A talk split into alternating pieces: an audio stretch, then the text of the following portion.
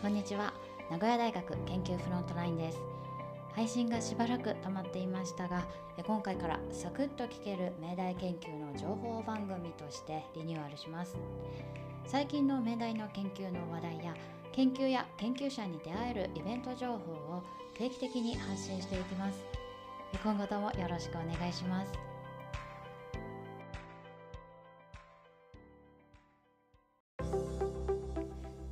番組前半は最近の研究の話題です。今回は3件ピックアップしました。ピラミッドリチウムイオン電池医薬品開発。このワードにピンときた方ぜひお聞き進めください。1つ目はテレビや新聞でご存知かもしれません。エジプトクフ王のピラミッドで新たな空間を確認したという成果です。先週3月8日研究を行った理学研究家の森島邦弘准教授が名古屋大学で記者会見を行いました。その空間とはピラミッドの北側にあるシェブロンという石組み構造の内側にある空間です。実は2016年森島准教授たちのグループは宇宙船イメージングという技術でこの空間を見つけていました。宇宙船イメージングというのはレントゲン撮影のように物の内部を可視化する技術です。今回グループはピラミッドの壁の隙間からファイバースコープを通して中を撮影し幅と高さが2メートルほど奥行きが9メートルほどの空間が本当に存在することを確認しました。クフ王のピラミッドには中央にも巨大空間があることが分かっています。今回の成果は巨大空間の詳細な測定の道筋になると期待できるそうです。この研究に関して森島准教授たち研究者に質問できるオンラインイベントも企画されています。詳しくは番組の後半でお伝えします。2つ目です。生活に欠かせないリチウムイオン電池に関連する研究です。こちらは工学研究家高橋康文教授が参加する他大学や企業との共同研究です。リチウムイオン電池を使っている時や充電している時プラスとマイナスの両極ではイオンの濃度分布が変化するんですがこれをナノスケールで捉える技術を開発しました。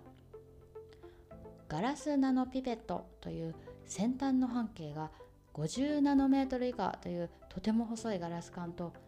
操作型プローブ顕微鏡というナノメートルの空間分解能を持つ顕微鏡技術で実現しました。リチウムイオン電池のオペレーションや電池の構造の最適化腐食や触媒の評価への活用も期待できるということです。3つ目は医薬品の開発技術についての研究です。創薬科学研究家の増井優助教を中心に行った研究で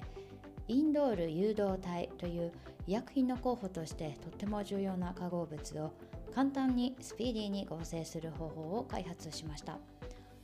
マイクロフロー合成法というフラスコではなく1ミリ以下の細い空間に溶液を通しながら合成する方法でこれまで障壁となっていた副反応を抑えることに成功しました。また安価で手に入りやすい反応剤を使って合成の効率化も図りました。将来の医薬品候補の化合物を作り出したり医薬品を生産する時の効率化が期待できるとのことです。今回取り上げました3つの成果について概要欄のリンクから詳しい情報もご覧いただけます。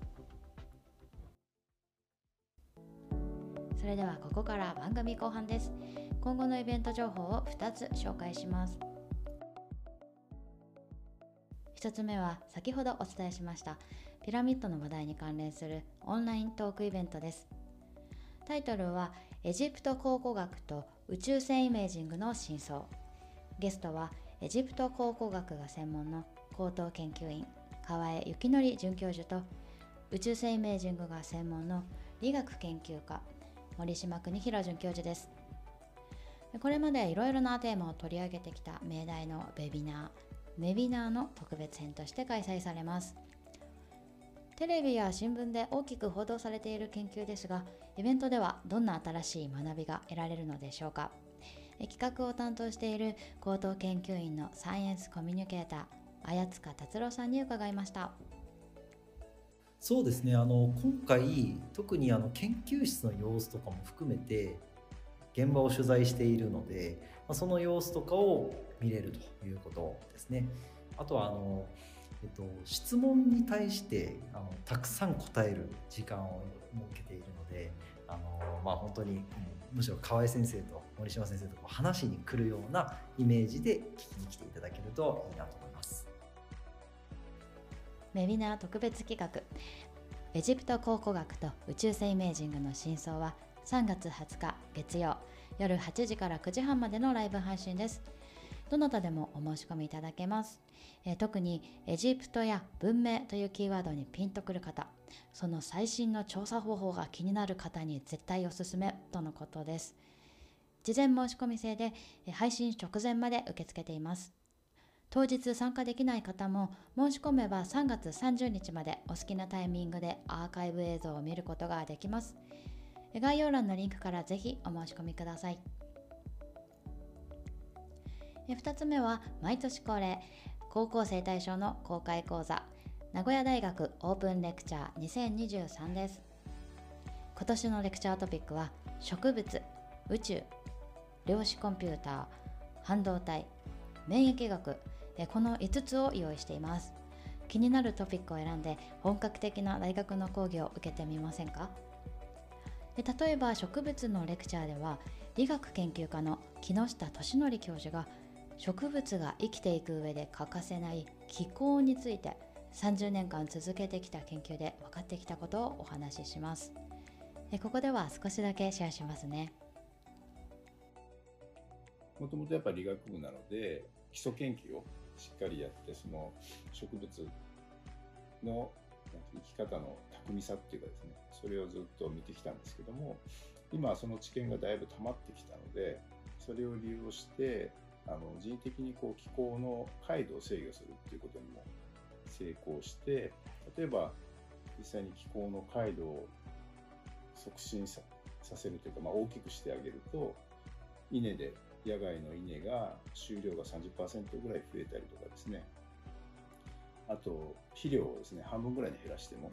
あの普通に育つっていうそういったあのことも分かってきてこの基礎研究が実際の植物の現場である農業でも役立つようなところへつながったっていうところはすごくあの、はい、面白いと思ってます。名古屋大学オープンレクチャー2023は3月21日秋分の日。午後1時半から3時半まで。名古屋大学東山キャンパスで開催します。高校生だけでなく中学生や高専に通われている方大学や大学院進学を準備中の方もご参加いただけます。周りにそのような方がいらっしゃいましたらぜひお声かけください。概要欄のリンクからお申し込みいただけます。先着順ですのでお急ぎください。さてここで次回の配信のお知らせです。今月3月の最終週に名古屋大学では地域モビリティとエネルギーをテーマにする2つの大きなプロジェクトがキックオフシンポジウムを行います。この番組では2回に分けそれぞれどんなプロジェクトなのかまたキックオフシンポジウムの概要や見どころについてプロジェクトリーダーへのインタビューを通じてご紹介します。共に作ると書く競争という言葉に興味がある方学びを得ていただけるのではないかと思います。そろそろエンディングと参りましょう。番組では皆様からのご意見を募集していきます。ご感想や取り上げてほしい話題など概要欄のご意見フォームからぜひお聞かせください。明大研究者の皆様からご自身の研究を取り上げてほしいというリクエストもお待ちしています。それではまた次回まで。さようなら。